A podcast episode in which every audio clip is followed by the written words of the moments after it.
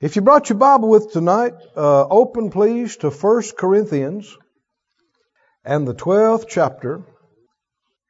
For some weeks we've been on this series we're calling Graces and Places. If you've been with us, then you know we've already covered a lot of ground. If you haven't, uh, we'll review a little bit. But our text has been 1 Corinthians 12, verse 13. Well, let me see, verse 12. He says, as the body's one and has many members, and all the members of that one body being many are one body, so also is Christ. For by one Spirit are we all baptized into one body, whether we be Jews or Gentiles, whether we be bond or free. How many bodies are there? Just one. And have been all made to drink into one Spirit, for the body is not one member, but many. If the foot shall say, Because I'm not the hand, I'm not the body, is it therefore not of the body? What's the answer? No, it's still of the body. If the ear would say, Because I'm not the eye, I'm not of the body. Now, do you hear this tone? Have you ever heard this kind of talk out of people? Well, if I can't be this, I'm not going to be a part. Have you ever heard that? You know, maybe it came out of your mouth. I don't know. but, but if I can't be that, Maybe it was a school play in the sixth grade. You know, if I can't be the lead, then I'm not going to be a part. If I can't be the quarterback, then I'm not going to play. If I can't do this, then I'm not, well, everybody can't be the quarterback. Not everybody's graced to be the quarterback.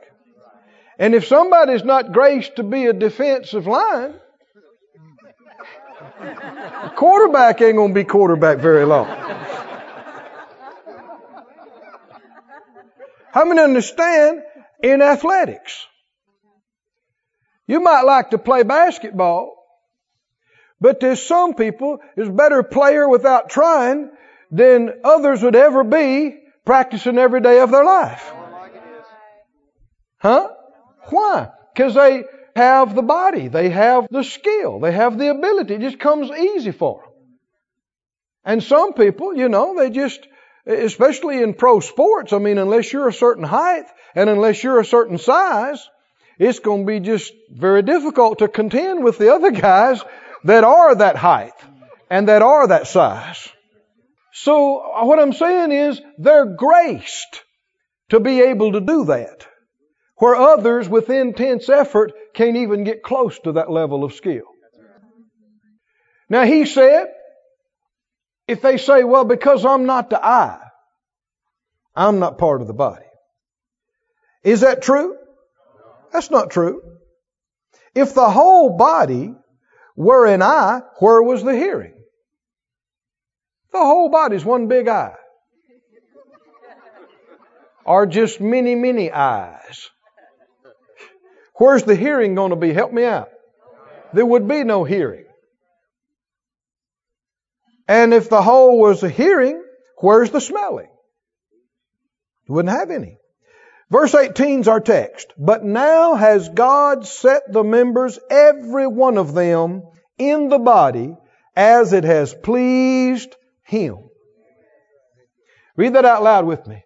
But now has God set the members, every one of them, in the body as it has pleased Him. When you believe on Jesus, the Holy Spirit baptizes you, immerses, places you into the body of Christ. You are born a specific body part. Do you believe that? And like we've said before, you know, parents mean well and they tell their children, honey, you're smart, you're beautiful, you're intelligent, you're this, you're that. You can be anything you want to be. That's not true. If you're an eye, you'll never be a decent ear. if you're a man, you'll never be a decent woman.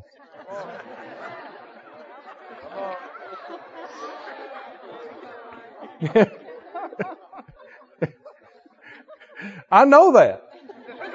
So I'm not even going to try. I'm going to rejoice in God's choice for me. I don't believe He made mistakes with it. Did you hear me? If I were to feel differently about it, there's something wrong with the way I feel. Not something wrong with Him.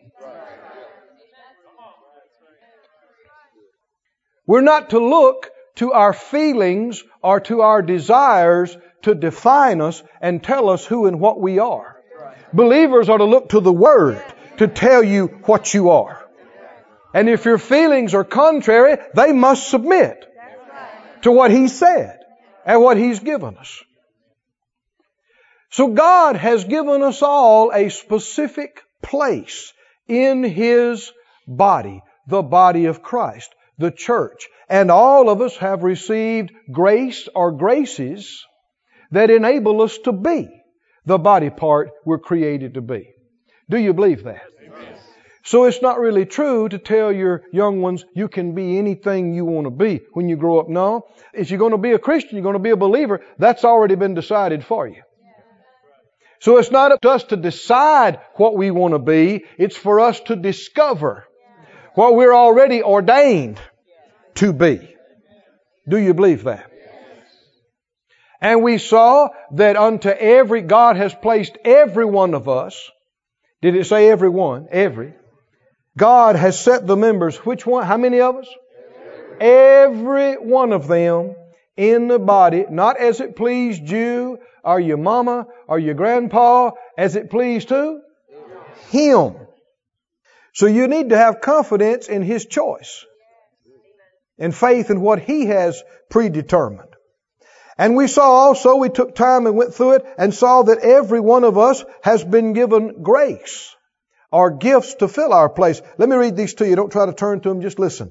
1 Corinthians 7, 7 says, every man has his proper gift of God. Ephesians 4, 7 says, unto every one of us is given grace. Romans 12, 3, God has dealt to every man the measure of faith. 1 Peter 4:10 as every man has received the gift. How many of us have received a gift or grace?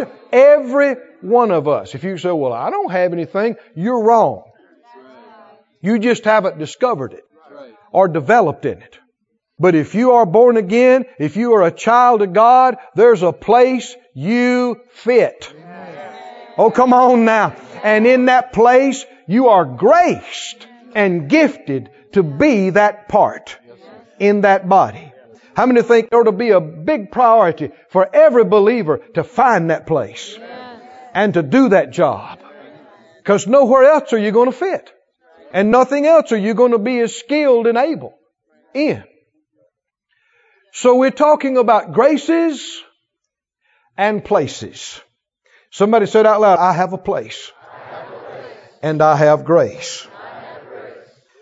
Thanks be unto God. Now, we went on talking about how to find and fill your place.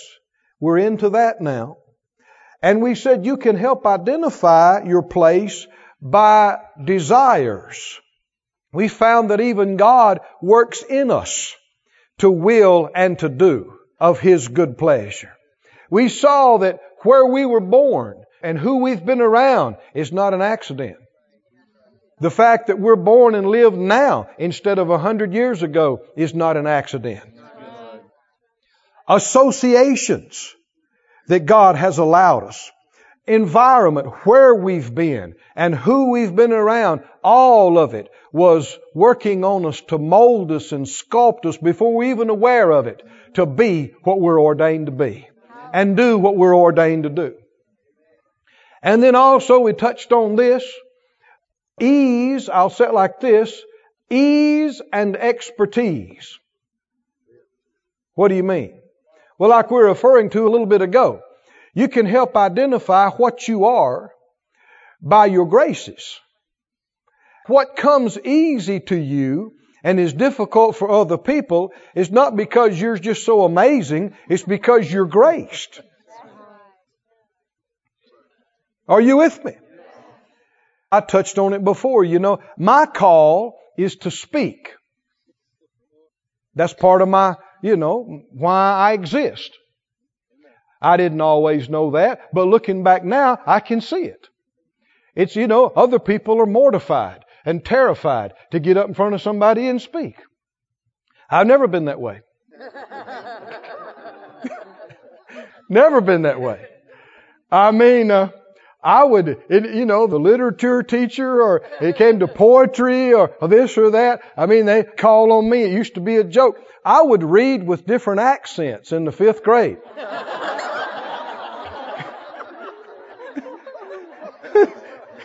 Teacher didn't know what to do with me because I, I was reading it right. I was just reading it with an accent. One day it's English, one day it's Spanish. I mean, you know. Well, I mean, you can't be too scared if you're doing that kind of stuff, you know. We went to a regional thing with one of the school things, and uh, and they were having this election for the state, and they didn't realize it, and nobody was represented from our area. I said, "No problem, I'll run." I got up and gave a speech, and they all voted for me, and I, and I won. That's not because I'm so smart or this or that. It's because God had a plan for me to speak. Come on, are you listening? Now, do you understand? I could have prostituted it. I could have used it for something else. And you see this with people all through life, don't you?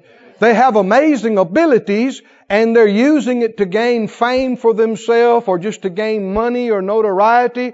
And it's something they were born with. They think, well, I just, I'm just skilled. I'm just talented. No, you're graced to do a job in the body of Christ.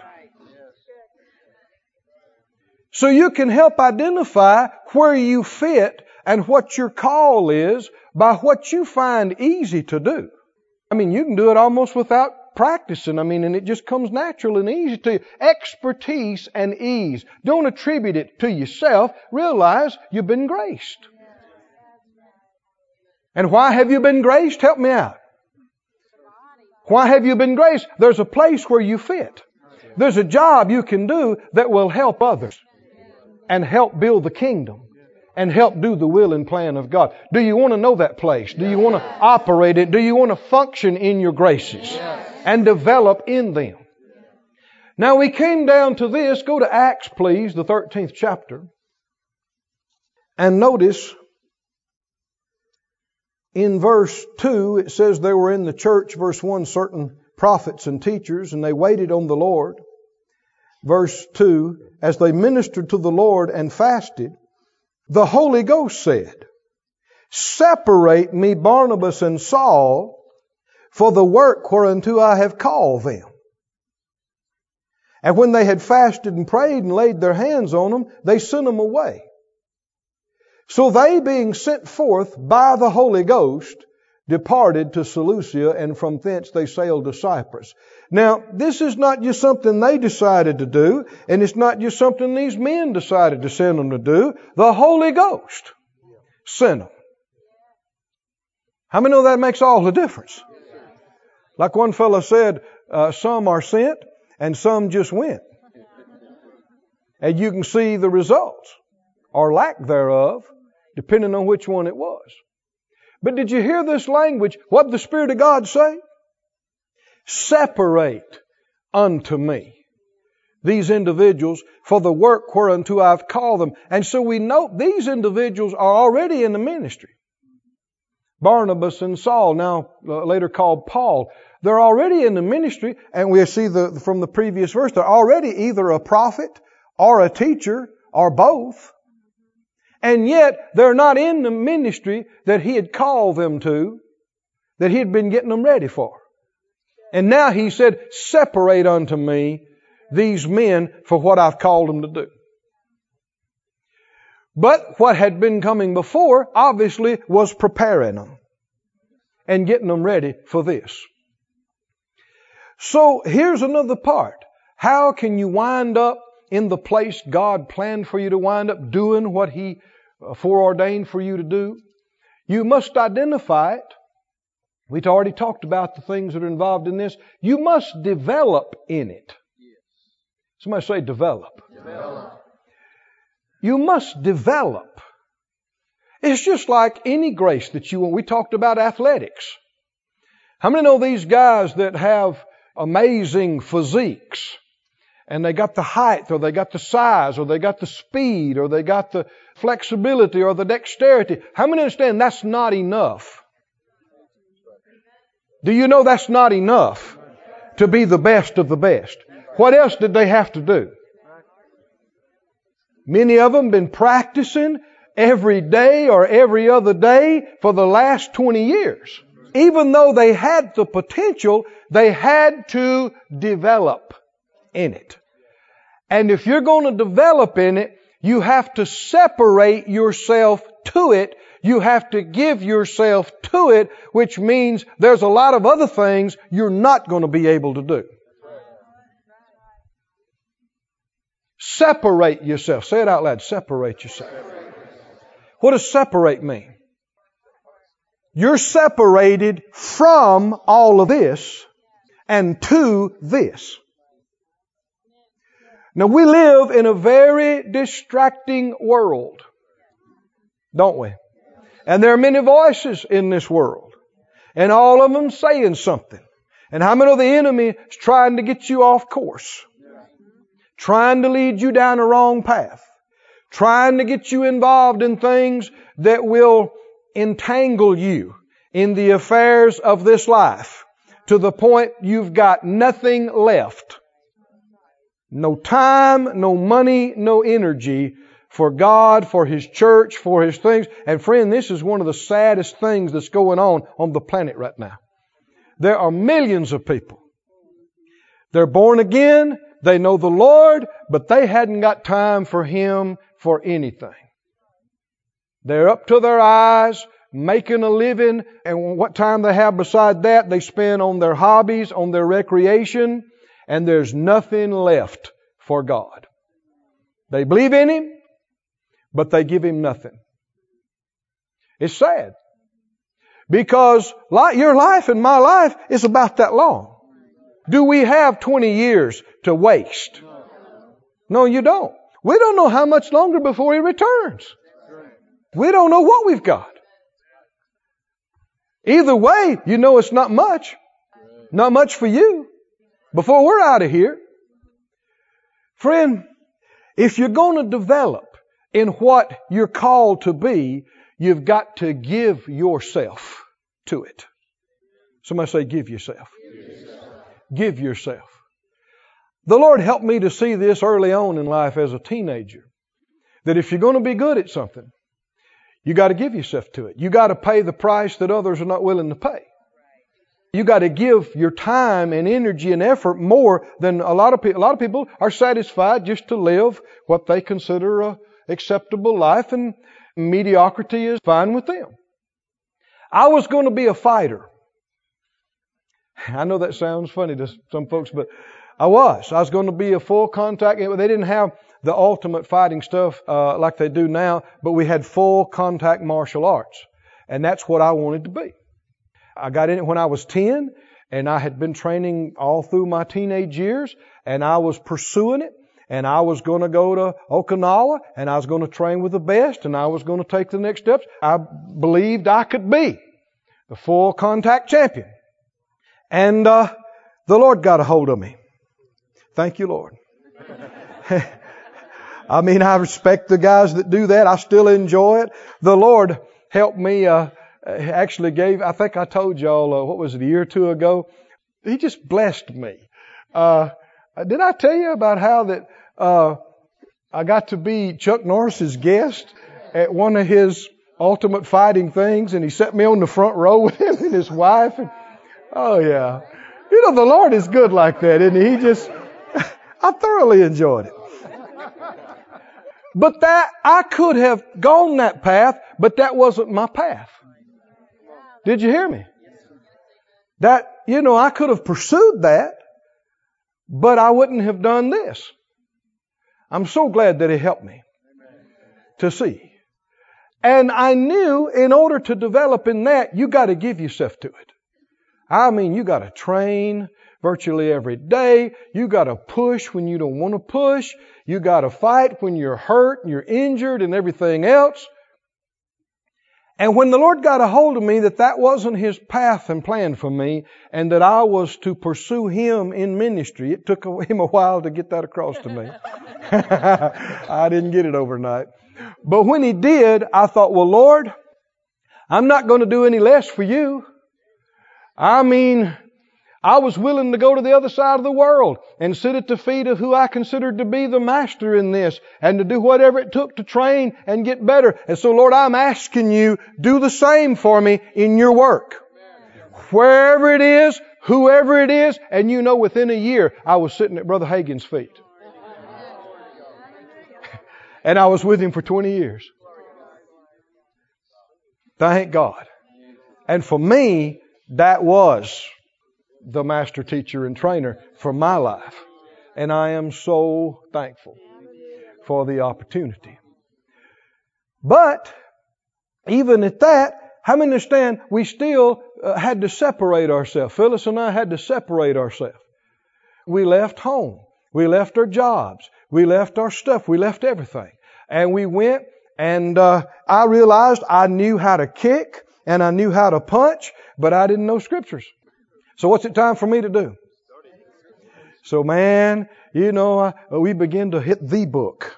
And uh, I mean, we're in class all day, and I'm three classes, and I'm in prayer school, then I'm in healing school, and then at home I'm studying half the night.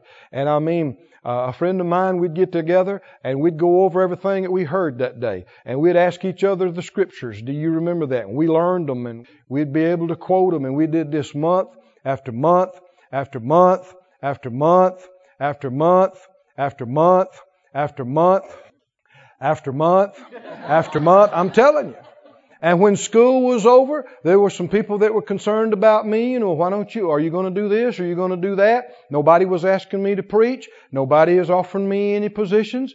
And uh, I said, well, no. I said, uh, there's no shortage of places to go and people that need to be ministered to. There is a shortage of people that's got something to say when they get there. So I'm going to work on get something to say. So I studied and I prayed and I studied and I prayed and I studied and I prayed and then I studied some more. You guess what I did next? I prayed and then I studied and I prayed. Are y'all with me? I did. And then the Lord, you know, allowed me to begin to share a little bit. You just talked to some people after the service and, and some things along that line. But I esteemed it and I valued it. And I began to have more opportunity. And uh, then I began to have opportunities to speak. And it got so much so that I speak in 20 and 25 times a week. And at that point I said, Lord, this seems like too much. And he said, you asked for it. Come on, think about it. How are you going to develop at running? Not sitting on the couch. How are you going to develop in swimming? Not on dry land. How are you going to develop in preaching? Not from sitting in the congregation. How are you going to develop? By giving yourself to it, separating yourself from all the things that would take up all your time and get people to say, well, I, I gotta make a living. Well, we did too. Y'all with me? People think, well, you know, well, you just magically all this money appeared and you never had to think. No, it was a decision. Everybody likes a regular paycheck. But how many know if it's what the Lord told you to do? And not everybody's supposed to be a preacher, I'm not saying that. But there is something you're supposed to do. And when you find that, how many know you're supposed to separate yourself from everything that would take you away from that and give yourself to that so that you develop? Now, there is a danger in talking about these things. Go with me to Romans, the 11th chapter. Romans chapter 11. Romans 11 and 13. What does it say? He said, I speak to you Gentiles. This is Paul speaking by the Spirit, insomuch that I am the apostle of the Gentiles. Apostle means sent one. What else did he say after that? I magnify mine office. Everybody say that phrase out loud. I magnify my office. Say it again. I magnify my office. What does magnify mean? Make it big. As opposed to what? Little. Should it be a big thing in your eyes? Should you make a big deal out of it? Big deal out of what? Whose office? Now see what people have a tendency to do is make a big deal out of somebody else and despise theirs. That's a big mistake. What did he say? How many believe Paul found his place? How many believe Paul developed fully in the graces that God put in him and the anointings? Did he start out that way? No, he started out persecuting the church, trying to destroy the church. But even though he was so deceived and so messed up, how many understand all those years he spent sitting at the feet of Gamaliel? All those years he had spent in the Word, in the law, God was getting him ready. Even though he was totally confused in his mind, oh come on, can you see it?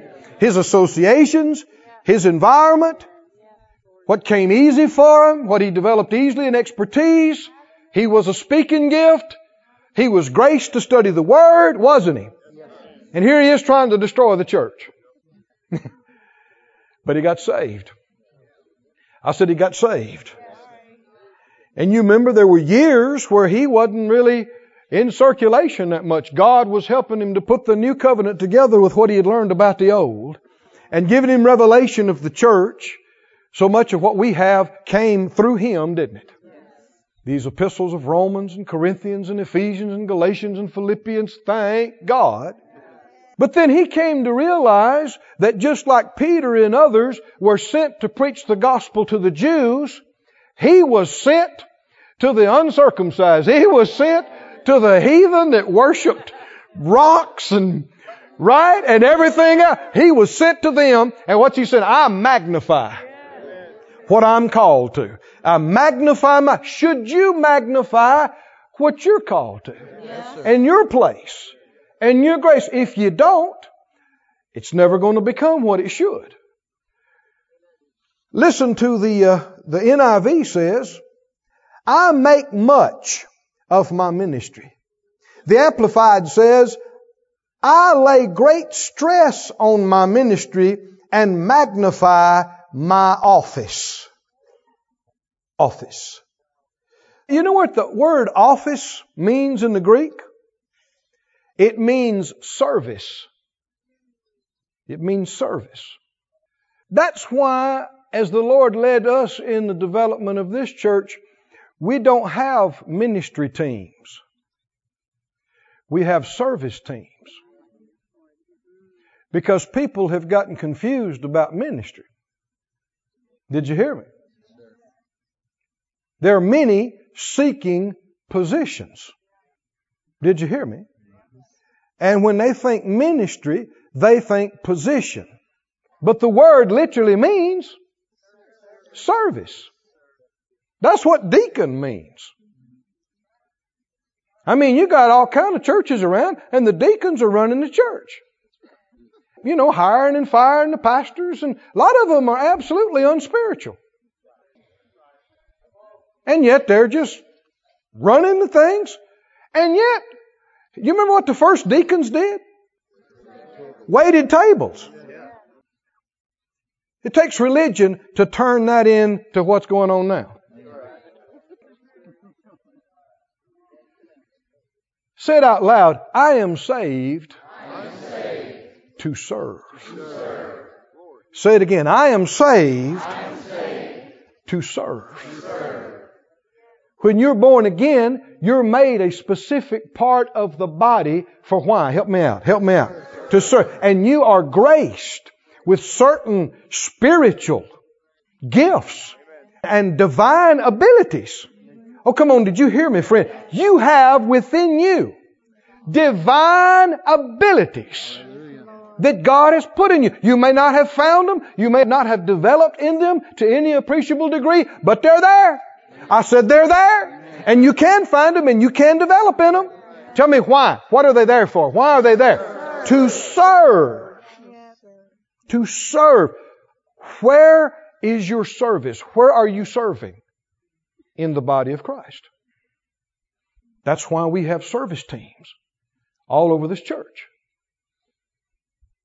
I'm at work in my service right now.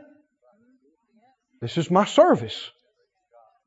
And when I hear, you know, those testimonies about those people that were down and hopeless and they got a hold of the Word and they came out and they're happy and they're healed, glory to God makes me want to shout.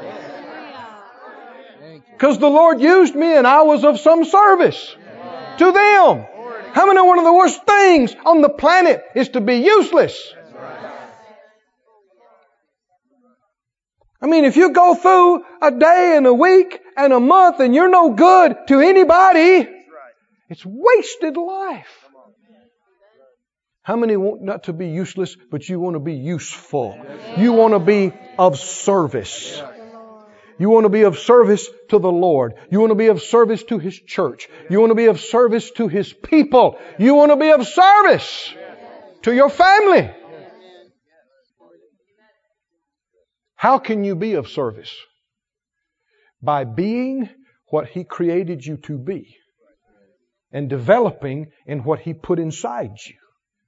That, you know, just you after the flesh are not going to be that useful to anybody.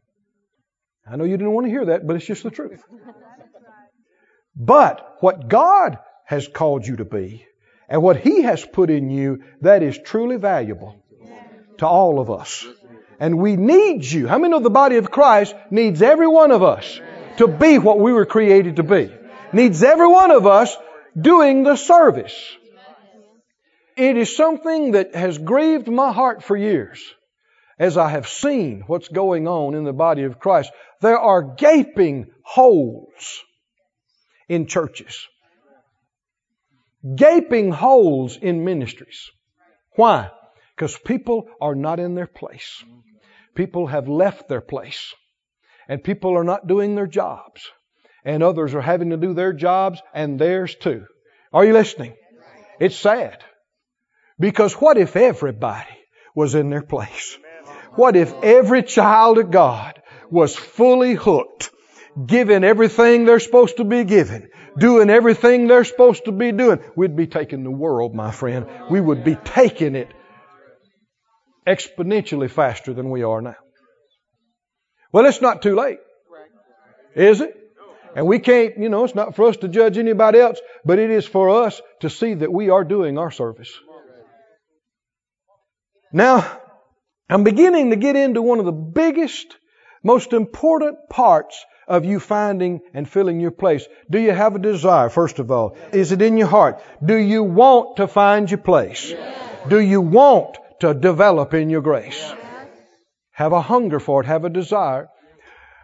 One of the big things is faith, like always, and faithfulness. If you have faith in something, you value it. You esteem it. What did Paul say about his, his call, his ministry, his service? What did he say? I magnify, one translation said, I make much of it. Did he esteem it? Is he talking about his service? I know some years ago I've told you this before, but it'll bear repetition. I was in a service and, and I came back after having spoken and I came back through the speaker's room and I came by some people. There's a young man standing there. He's grinning from ear to ear. And uh, I said hi. He said hi. And it was quiet and somebody was talking to me and then they left and he looked over at me. He said, uh, Brother Keith, have you been to the bathrooms? and I said, well, yeah. Earlier I went in there. He said, how was it? I said, it was sparkling. It was great. He said, that's my job. I said, well, you're doing a fine job. He said, thank you, sir. I count it an honor. And the way he said it, the twinkle in his eye, he wasn't trying to put on some false air of humility. He really meant it. I said he really meant it. And it stuck with me. How many know it is true that it is better to be a doorkeeper in the house of the Lord than to dwell in the tents of wickedness. Psalm 84, 10. Are you there? What does it say? It says, For a day in your courts is better than a thousand. I had rather be a doorkeeper in the house of my God than to dwell in the tents of wickedness. Listen to the complete Jewish Bible. It says, Better a day in your courtyards than a thousand days elsewhere or anywhere else. Better, now this is what I thought was outstanding. Better just standing at the door of my God's house than living in the tents, and this talking about lavish places, just standing at the door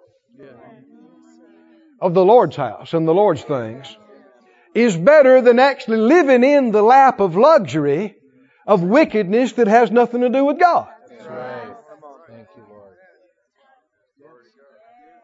Are y'all with me, saints, tonight?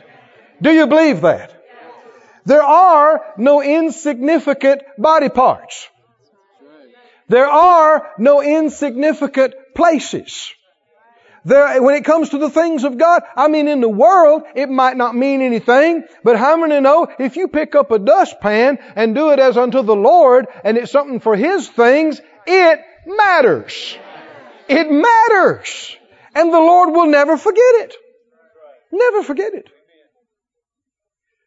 The key is whether you esteem it or not.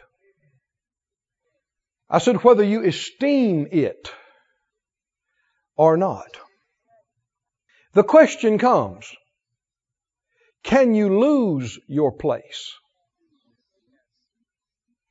Can you forfeit your place? And that's a very sobering, serious thought. But the answer from the scripture is yes. Yes. Let me mention to you two people Judas and Esau. How many remember them?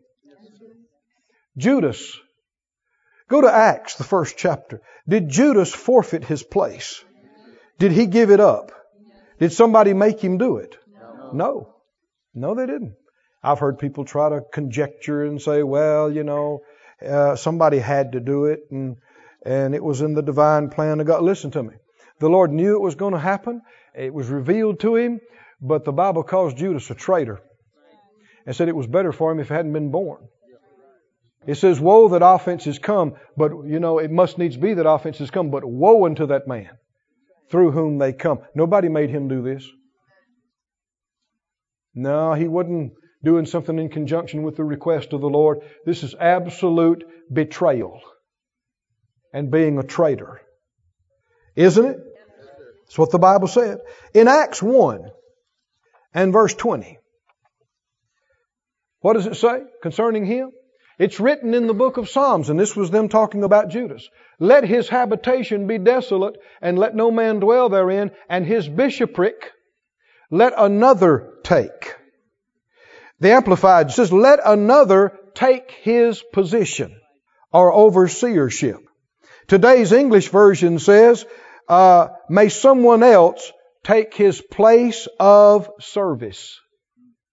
Somebody say place of service. Did he forfeit it? Why did he do that? He didn't value what he had. He didn't esteem where he was. You know what he valued more? 30 pieces of silver. Isn't it true? See, if you cease to value the opportunity God has given you to serve in His kingdom, you can forfeit it. You can disqualify yourself. Look in Matthew, Matthew 6.24. You don't have to turn there. Just put it up on the screen. No, excuse me. I'm moving too fast. Matthew 26.15 is where he did this. Matthew 26.15, he went to the, the leaders of the Jews and he said, what will you give me? What's on his mind? What will you give me? And I will deliver him to you. And they covenanted with him for 30 pieces of silver. How awful. What was more important to him than the place? Did he have a special place? A special place? The Bible said the names of the 12 apostles of the Lamb are written forever in the foundations of the heavenly city. I mean, we don't know what kind of place that is. But it should be a lesson for us that when the Lord allows you an opportunity to serve Him, you ought never look at it and despise it and act like it's nothing. Act like it's no big deal. Act like you can take it or you can leave it. Because if you do, you don't qualify. You're not worthy of it. Did you hear me? I know there's been times as we hired people to come on staff in the ministry. There have been times that people hesitated, you know, uh, uh, because of, you know, whatever reasons, if it was a move or if it was a, a money amount or if it was this or that. And there's been times I was tempted to try to make it easier for them or try to do this or that. And the Lord said, no, you don't. No, you don't. If they're not willing to sacrifice, if they're not willing to do some things to do this, they don't qualify. You know, we've left everything repeatedly. And so you don't think about that, but there are many people that are not willing to. They just are not. If it's going to inconvenience them, if they're going to have to rearrange their life, they won't do it. And if you're that way, you don't qualify. I said, you don't qualify. When the Lord allows you something, allows you to do something, come on, help me out now. What should you do? Oh, you should magnify your opportunity. And no matter how small your place might seem, you ought to realize if it's in the Lord's things, it don't even compare with anything out in the world. Just to stand at the door of the Lord's house and things is greater than anything that's going on in the world. And oh, you should make much of it. Like that young man, do you know, who asked me in the speaker's room, have you been to the bathroom? he was making a big deal out of that will he get his reward. The Lord doesn't reward who's the most well known. He's not rewarding who's seen and known by more people. He's not rewarding who's got their name on something. You know what he rewards? Faithfulness. Faithfulness. How many remember when the Lord talked about, He gave the story of the talents and how one man, you know, had a certain amount, another man had a less amount, another man had a smaller amount. How many know the man with the lesser, the second less amount got exactly the same words from the Lord as the man that had so much more? Why? Because that's all he had. He was faithful with what he was given.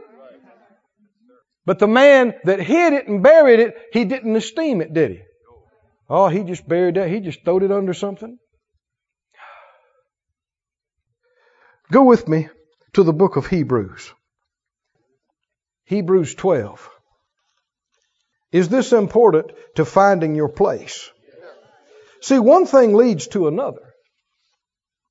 I said one thing leads to another. You know why I'm standing here tonight in the ministry? Why, you know, we have the oversight of this church. I look back to numerous things. One of them is I went to a meeting. Are you with me? I remember it distinctly. The Lord dealt with me to go to a meeting. Didn't even know I was called to the ministry. Had to believe God. Didn't have the money. Didn't know how to do it. But we esteemed it as something important and to make it happen. And we got there and we did it. And while we were there, one thing led to another and led to another. And He showed us this and He revealed this to us. And in the months to come, that led to something else and that led to something else. And we wound up in training, and then that led to something else. And then we volunteered to, you know, help arrange chairs and tote books, and that led to something else. And that led to something else. And that led to something else.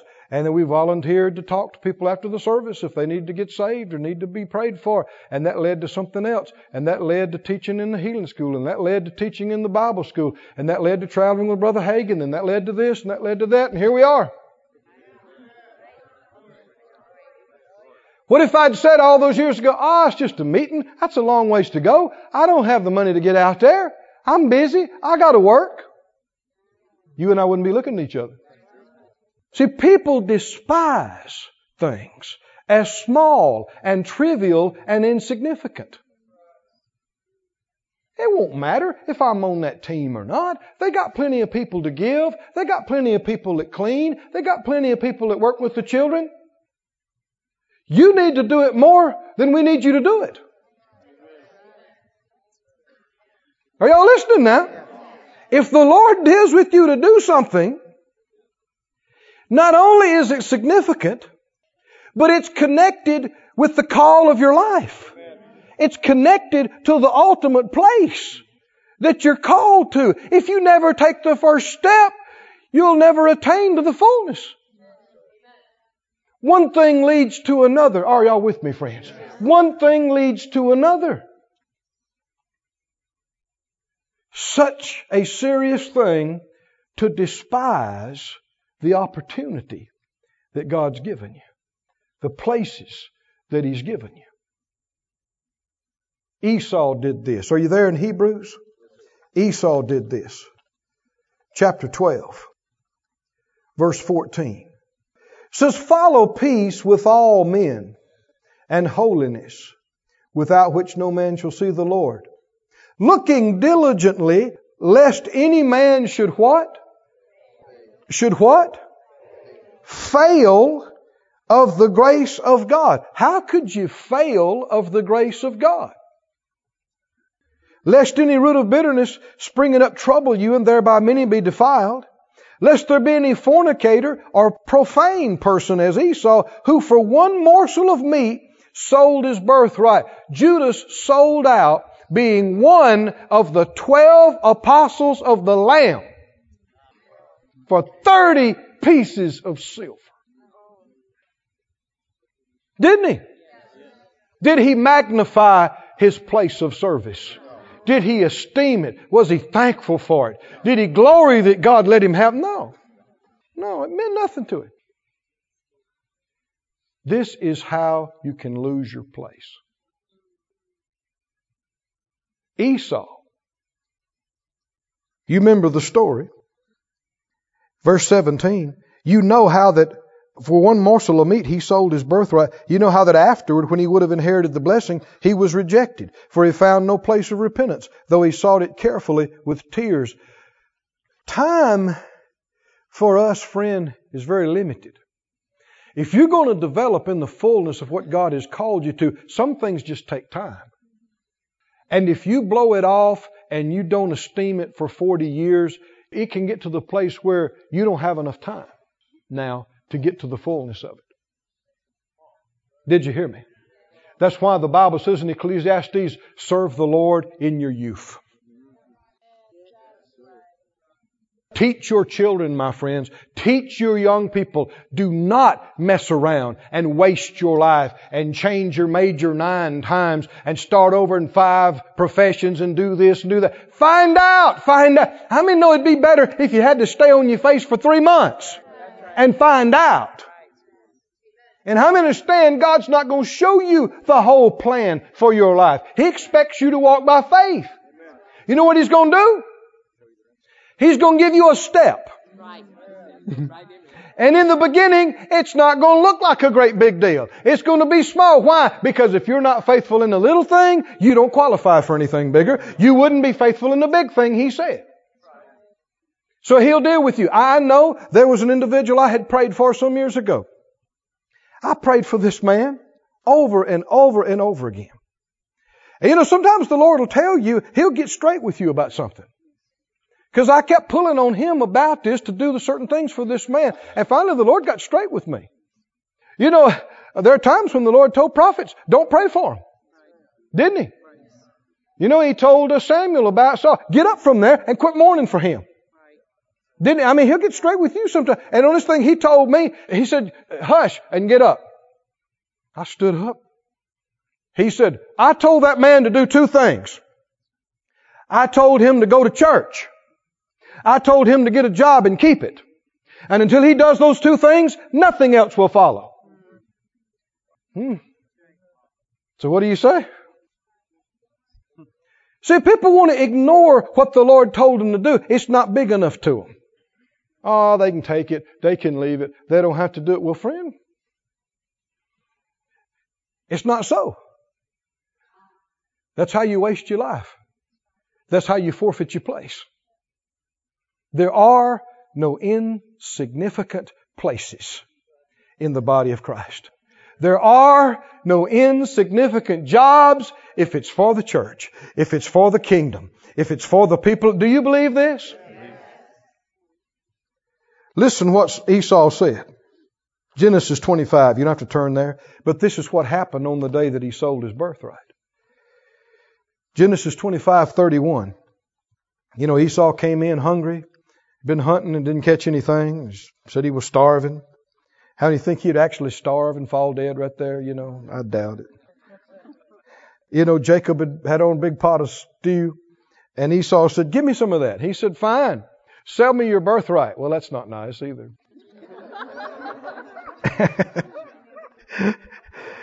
but you know, now get this. Who wound up with the blessing? His name meant tricker. Tricky. He was a liar. He was shifty. But you know one good thing about him? He valued the anointing of God.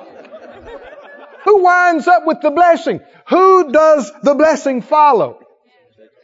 The guy that used to be the tricker. Not that God was confirming and condoning all that, but at least he did have this. He knew what was important. He knew that if it was God's, it was big, it was important, and he wanted it. He said, "Well, let me have, let me have your uh, your birthright." Esau said, "Look, I'm at a point to die.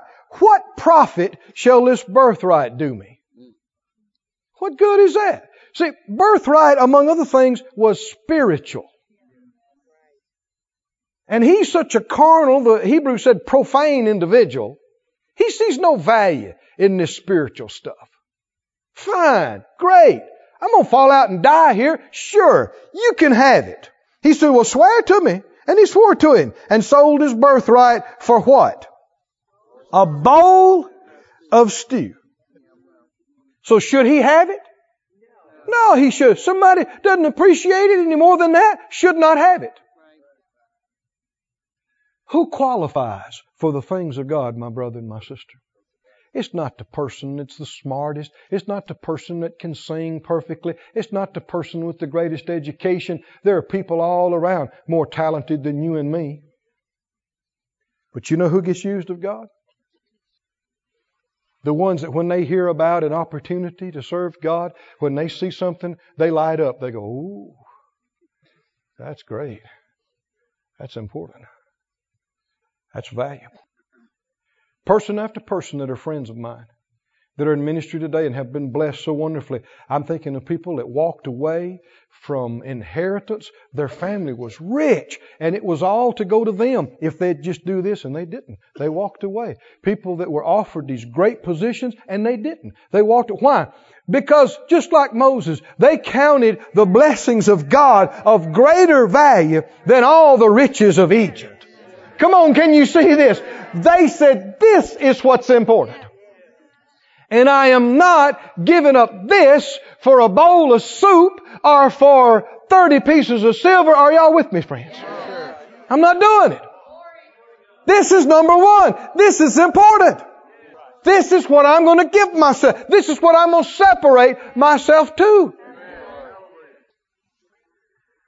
I was in another state a few months back ministering.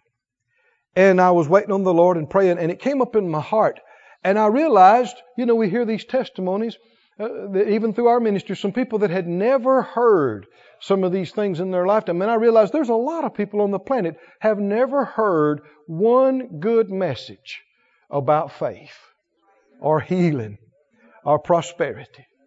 Those kind of things. And I thought, I have heard thousands. Have you? How many of you heard much? There are people on the planet hadn't heard one. I don't know how many I've heard. At one point, working for Brother Hagin, it was my job to review all his messages. They were on tape. They were on these huge back when they had those big cassette tapes. And they sent a machine to my house. And that was my job. Thousands upon thousands upon thousands. And I just began to weep. I said, God, why me? I mean, I'm nobody. After the flesh, I mean, why me? As I was being thankful and thanking Him, He spoke to my heart. I don't mean I heard an audible voice, but distinctly and said, He said, listen to this now. He said, I knew you would value it. I knew you would value it. I remember one of the first times I heard something on faith that was really anointed. Oh man. I didn't understand half of what they said, but it set off something in my spirit, and I thought, uh huh. I like that. Well, what, what about it? I don't know, but I like it. what does it mean? I don't really know, but I want some more. And I began to try to share it with my friends, and friend after friend acted like I was crazy. I see a lot of nodding going around all over the place. I, th- I said, Man, you got to hear this. Did you know we have been redeemed from the curse of the law?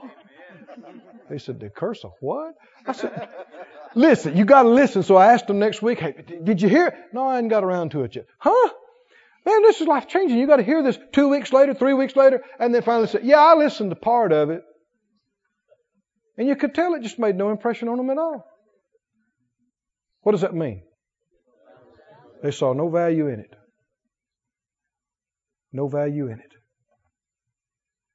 I said, Oh, thank you, Lord for giving me a heart to value it, giving me enough understanding to distinguish and see that it was precious and valuable. He said something that he said, I also knew you'd do something with it. And because of that, he gave me more. And he gave me more. And he gave me more. How many want more? Huh? How are you going to get more? Help me out. How are you going to get more? Go to Luke 16 in closing. How are you going to find your place? How are you going to develop in your graces? It begins with small things. It begins with little things. One thing leads to another. Leads to another. Luke 16 verse 10. 16:10. He that is faithful in that which is what? Least. Is faithful also in what? much. He that is unjust in the least is unjust also in much. If therefore you have not been faithful in the unrighteous mammon, who will commit to your trust the true riches? And if you have not been faithful in that which is another man's, who shall give you that which is your own? If the Lord lets you serve with somebody that's serving Him, should you value it? Should you esteem it? Should it be a big deal to you? Should you be willing to sacrifice to do it? Yes. That's how you wind up with some things of your own. Verse 13, no servant can serve two masters. Either he will hate the one and love the other, or else he'll hold to the one and do what? Do what? Despise the other. You cannot serve God and mammon. See, that's what Judas tried to do. You can't. You'll pick one.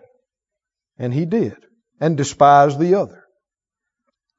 The Pharisees that were covetous heard all these things and they derided him. And he said to them, You are they which justify yourselves before men, but God knows your hearts. For that which is highly esteemed among men is abomination in the sight of God. Is he talking about two very different value systems?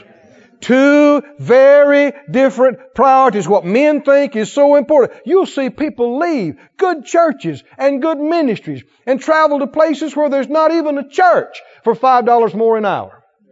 Happens all the time. You'll see people pull their children out, you know, places where they had opportunity to serve. To do what? Because they got a promotion.